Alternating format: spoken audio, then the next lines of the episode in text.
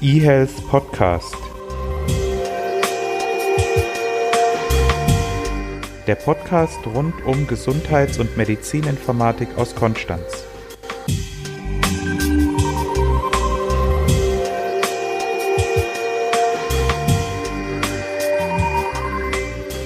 Einen wunderschönen guten Morgen zusammen. eHealth Podcast Folge 66. Heute mit dem Thema Anonymisierung und Pseudonymisierung. Diesmal dabei Renato und ich. Und wie üblich starten wir mit unseren News. Renato, magst du beginnen? Ja, hallo, auch von mir ein herzliches Willkommen. Meine News dreht sich um ein KI-gesteuertes Krankenhaus. Das Ganze ist zu finden im HCM-Magazin. Ich ähm, habe bei dem Durchlesen dann doch mir gedacht, hm, ist das vielleicht ein bisschen übertrieben mit dem KI-gesteuerten Krankenhaus. Also es ist auf jeden Fall eine andere Art, ein Krankenhaus zu steuern. Vielleicht ist KI gesteuert ein bisschen reißerisch formuliert. Also es geht um ein Krankenhaus in England, Bradford Royal Infirmary. Und dort macht GE ein Command Center, also richtet GE ein Command Center ein, zusammen mit Bradford Teaching Hospital NHS Foundation Trust. Und da sollen die Informationen aus mehreren Informationssystemen zusammengeführt werden. Das führt zu einem Echtzeitüberblick über das ja immerhin 800 Bettenhaus. Und der Sinn dahinter ist, dass man mit diesen ganzen Informationen Versorgungsengpässe vorbeugen soll. Also sollen schnellere und fundiertere Entscheidungen getroffen werden, dadurch eine effizientere Ressourcenauslastung, dass also die Räumlichkeiten und die Geräte, dass die besser ausgelastet werden und ein weiterer Punkt ist, dass nach der Notaufnahme der Verbleib im Krankenhaus schneller getroffen werden kann, ob der Patient im Krankenhaus bleibt oder ob er nach Hause geht und wenn er im Krankenhaus bleibt, auf welche Station er geht. Das, was da tatsächlich, glaube ich, neu ist oder was da so besonders ist, man versucht sich auch hier wieder an dem Flugbetrieb zu orientieren. Ist ja schon länger Usus, dass man so Checklisten macht, zum Beispiel im OP und hier gibt's so wie in der Flugsicherung einen zentralen Raum, wo das Ganze gesteuert wird, sodass die Abstimmungen da wesentlich reibungsloser funktionieren können. Das Ganze ist schon im Einsatz in Amerika.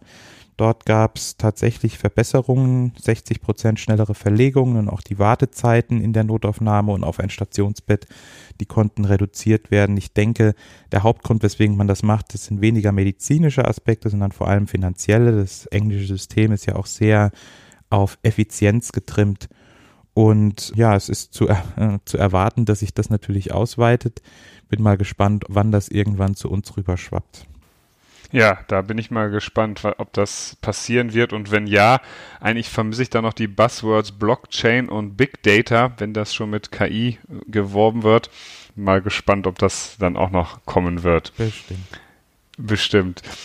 Ich habe auch News und zwar zwei Stück, die drehen sich beide um Konnektoren, beide am 8. November im Ärzteblatt unter anderem veröffentlicht.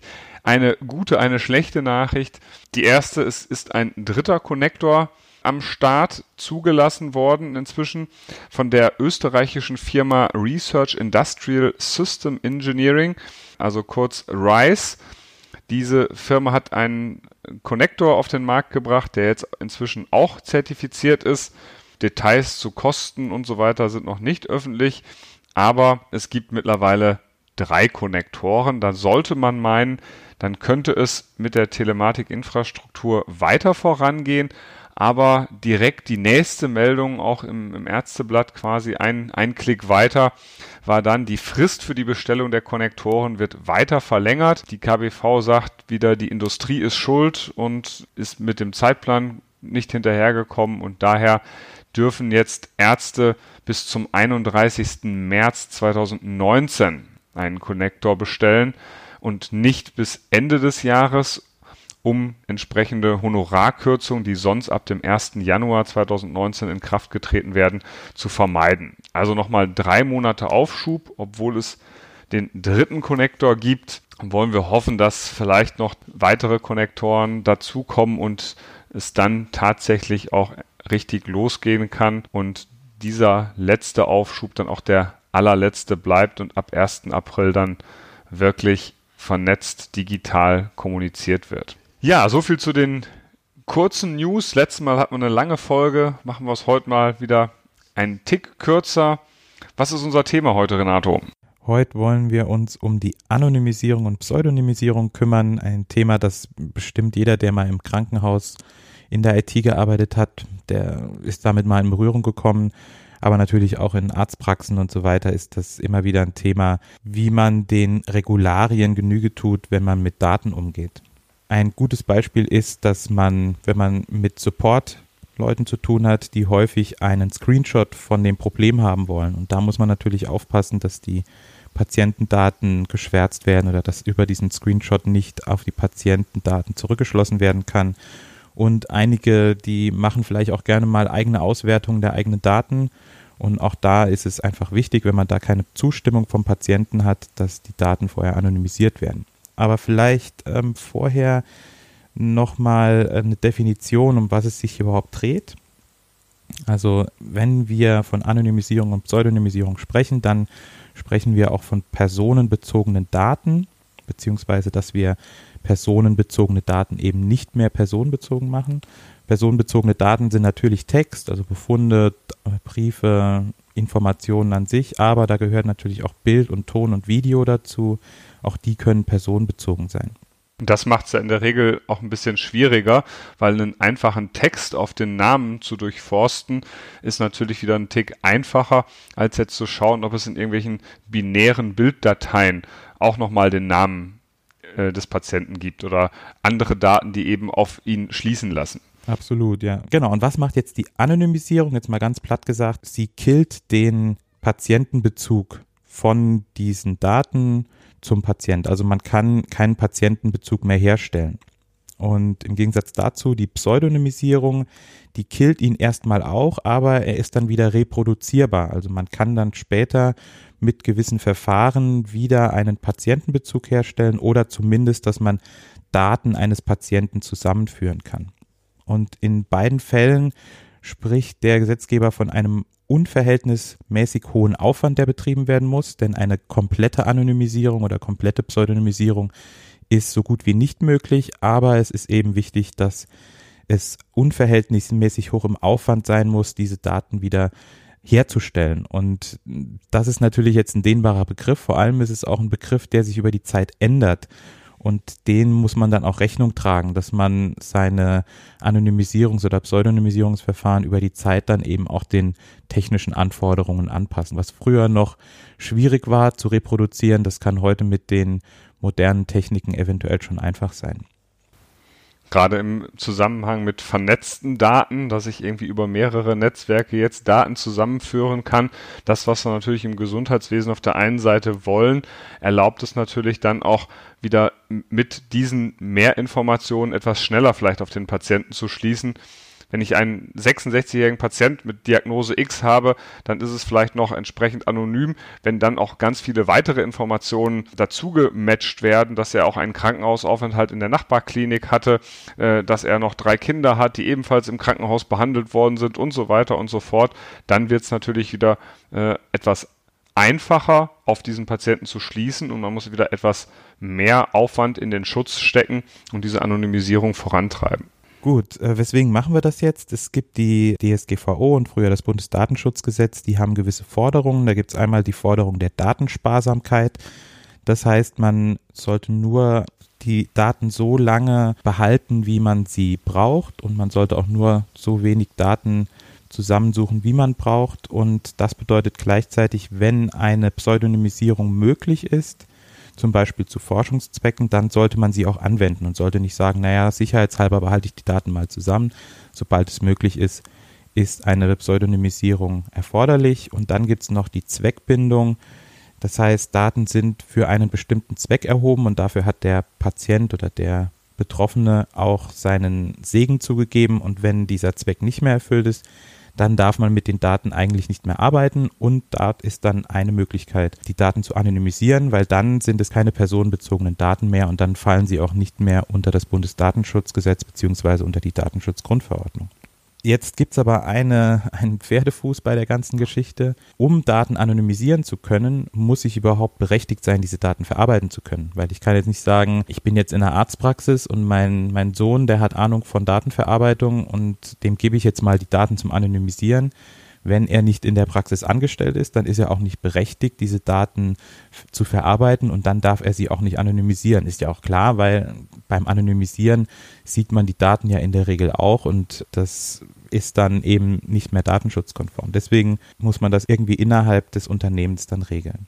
Gut, und was gibt es jetzt für Anonymisierungsverfahren? Vorher schauen wir uns vielleicht noch die Datentypen an. Wenn wir jetzt so einen Datensatz von einem Patienten haben, dann gibt es ja verschiedene Merkmale von dem Patienten. Name, Geburtsdatum, Alter, Blutdruck und so weiter. Und da gibt es dann verschiedene Identifikatoren. Es gibt die direkten Identifikationsmerkmale, die lassen direkt auf die Person schließen. Dazu gehören dann natürlich Name, Anschrift, Kontonummer, Patienten-ID und so weiter. Und dann gibt es andere Merkmalsausprägungen, die, hm, sagen wir mal, indirekt auf den Patienten schließen lassen. Wenn es zum Beispiel im Krankenhaus einen Patienten gibt, der 103 Jahre alt ist, ja, dann gibt es da wahrscheinlich nicht fünf oder zehn von, sondern vielleicht nur genau einen. Und dann kann man indirekt darauf schließen, auf den jeweiligen Patienten. Und dann gibt es noch Merkmalsausprägungen, die in Kombination Rückschlüsse erlauben. Vielleicht gibt es zig Leute, die einen Darmtumor haben, aber es gibt nur eine Person, die in Hintertupfingen wohnt und einen Darmtumor hat. Und diese Kombination lässt dann auch wieder auf die Person schließen.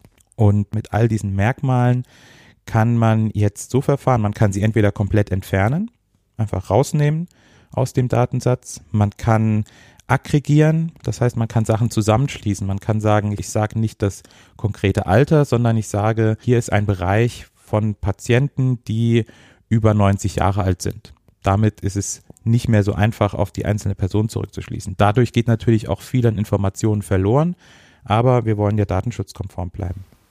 Das ist genau so eine Generalisierungsform, ne? dass ich aus einem einzelnen Merkmal das überführe in eine generalisierte Gruppe verschiedene Altersklassen, du hast es gerade angesprochen, ja, anstatt jemand ist 73 oder 92, ist diese Person dann irgendwie zwischen 20 und 30, zwischen 70 und 80 oder einfach nur älter als 80 Jahre, um damit einen entsprechenden Rückschluss zu verhindern. Genau. Und dann kann man auch noch transformieren. Das hilft zum Beispiel auch. Das Geburtsdatum lässt ja direkt auf jemanden schließen.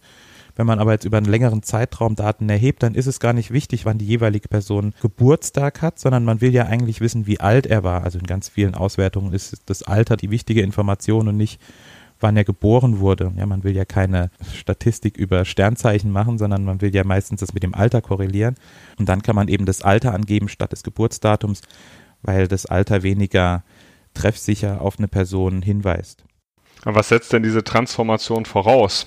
Ja, dass man die entsprechenden Daten hat und dass man ähm dass die strukturiert vorliegen, ne? dass ich auch wirklich auf diese Werte als strukturierte Elemente, das vorhin die Datentypen angesprochen, darauf zugreifen kann und das nicht irgendwo einfach nur eine Information ist, die in einem Text untergeht oder eine Information, die in einem Bild versteckt ist, weil dann habe ich genau nicht die Möglichkeit, eine Transformation durchzuführen und das Ganze entsprechend gleichwertig in einen anderen Bereich zu skalieren oder zu verschieben. Genau, ja. Also wenn wir jetzt hier von Arztbriefen sprechen, dann muss man natürlich diese Bereiche rausnehmen bzw. schwärzen. Gut, dann gibt es noch die Möglichkeit des Umschlüsselns. Das macht es auch noch ein bisschen schwerer rückzuschließen, also dass man nicht Größe und Gewicht angibt, sondern zum Beispiel den BMI.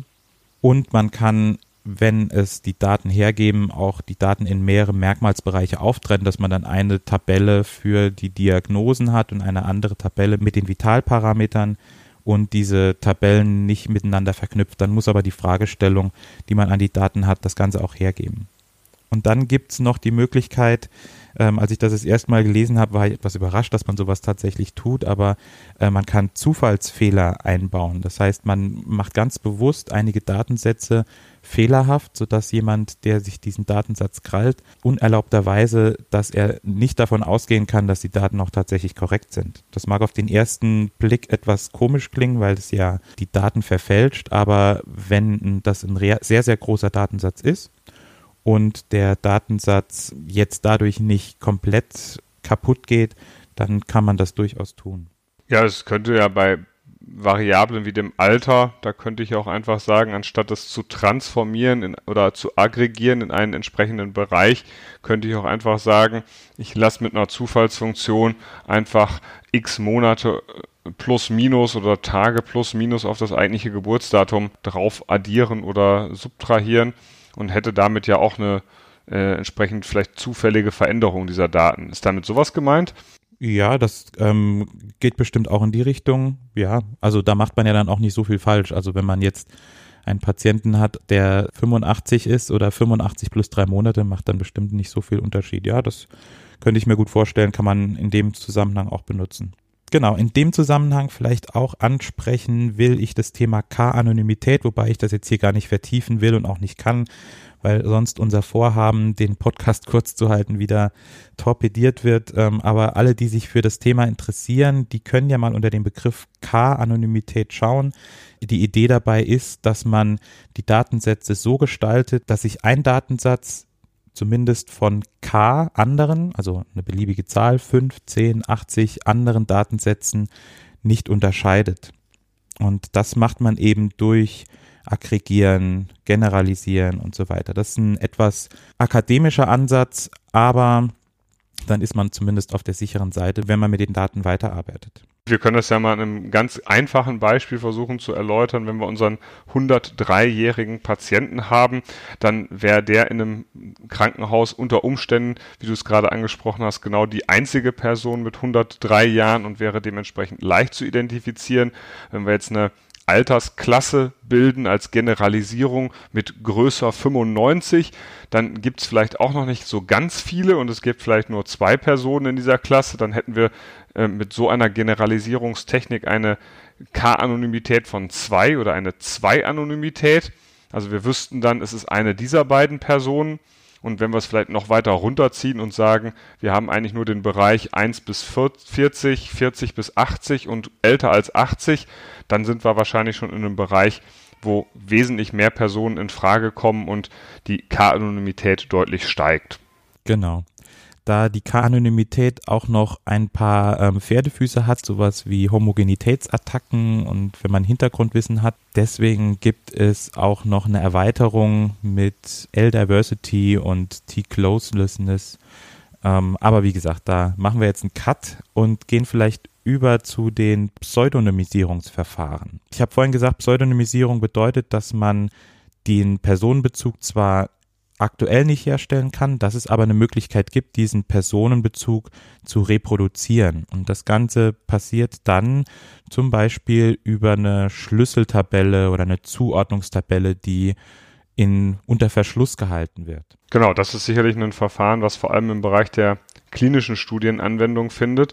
Da sollen die entsprechenden Pharmafirmen natürlich nicht mitbekommen, um welche Person es sich genau handelt. Auf der anderen Seite, wenn es darum geht, dass man jetzt irgendwie beispielsweise schwerwiegende Nebenwirkungen feststellt, müssen, müssen natürlich genau die Personen, die in dieser entsprechenden Gruppe drin sind, informiert werden. Und dann muss ich natürlich einen Rückschluss auf diese Person haben. Das läuft dann in der Regel über eine entsprechende Zuordnungstabelle, Schlüsseltabelle, die an einer Vertrauensstelle untergebracht ist. Das heißt, es gibt eine Person oder eine Personengruppe oder an einem Ort, an dem diese Daten wieder zusammengefügt werden können. Mhm. Und ein weiterer Grund, weswegen man das Pseudonymisierungsverfahren anwendet, ist ja, dass man über einen längeren Zeitraum Daten zu einem Patienten erfassen will. Und wenn man immer wieder die Daten anonym erfasst, dann könnte man diese Daten nicht zusammenführen. Deswegen gibt es noch andere Methoden, um genau das zu ermöglichen, also dieses nachträgliche Zusammenführen.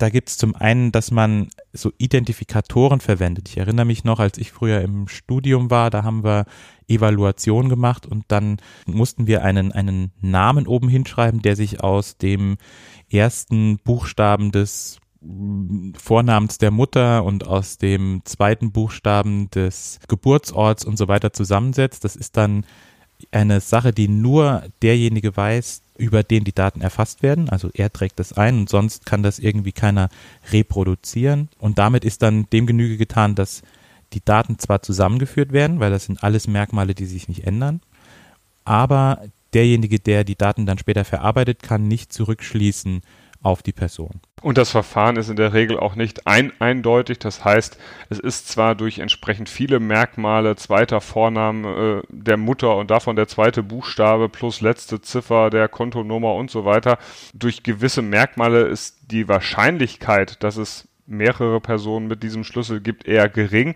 Aber es ist eben nicht ein eindeutig und es kann durchaus sein, dass mehrere Personen denselben Schlüssel haben und dementsprechend muss man beim Zusammenführen äh, natürlich vorsichtig sein. Deswegen wird das üblicherweise bei Dingen gemacht, wo es jetzt nicht ganz so auf die Genauigkeit ankommt, wie beispielsweise Evaluationsverfahren, Fragebögen oder Studienteilnahme, wo man sagt, da kann ich es wahrscheinlich ausschließen und falls es doch mal zwei gleiche gibt, dann würde ich vielleicht einfach beide Fälle aus dieser Gruppe ausschließen ein bisschen technisch validierteres Verfahren statt erster Buchstabe von dem und dem ist dann ein sogenanntes Hash-Verfahren. Also da kann man dann die bekannten Hash-Verfahren auf einen gewissen Datensatz anwenden und dann kommt eine lange Nummer raus. Damit sind Kollisionen eher selten, können natürlich immer noch passieren, aber sind minimiert. Und als letzte Möglichkeit gäbe es dann auch noch, dass der Benutzer selbst, dass der Patient selbst sich ein Pseudonym gibt. Auch hier ist dann der Vorteil, dass nur der Patient quasi die Zusammenführung machen kann. Aber auch hier haben wir wieder das Problem der Kollision und hier nochmal speziell das Problem, dass es sein kann, dass der Patient sein Pseudonym oder sein Nickname vergisst. Gut, das war jetzt ein kurzer Überblick über Anonymisierung und Pseudonymisierung. Natürlich kann man auch bei Pseudonymisierung noch viel, viel tiefer gehen. Und wenn man tatsächlich Studien macht, muss man sich das nochmal in extenso angucken, aber vielleicht mal ein ganz kurzer Überblick, dass man weiß, welche Verfahren es da gibt und was man machen kann. Genau. Soweit die Infos von uns. Wir packen noch ein paar Links in die Show Notes, falls ihr euch darüber noch weiter informieren wollt. Und ansonsten war's das für heute. Wir wünschen ein schönes Wochenende und hören uns in zwei Wochen. Genau, macht's gut. Tschüss. eHealth Podcast. Der Podcast rund um Gesundheits- und Medizininformatik aus Konstanz.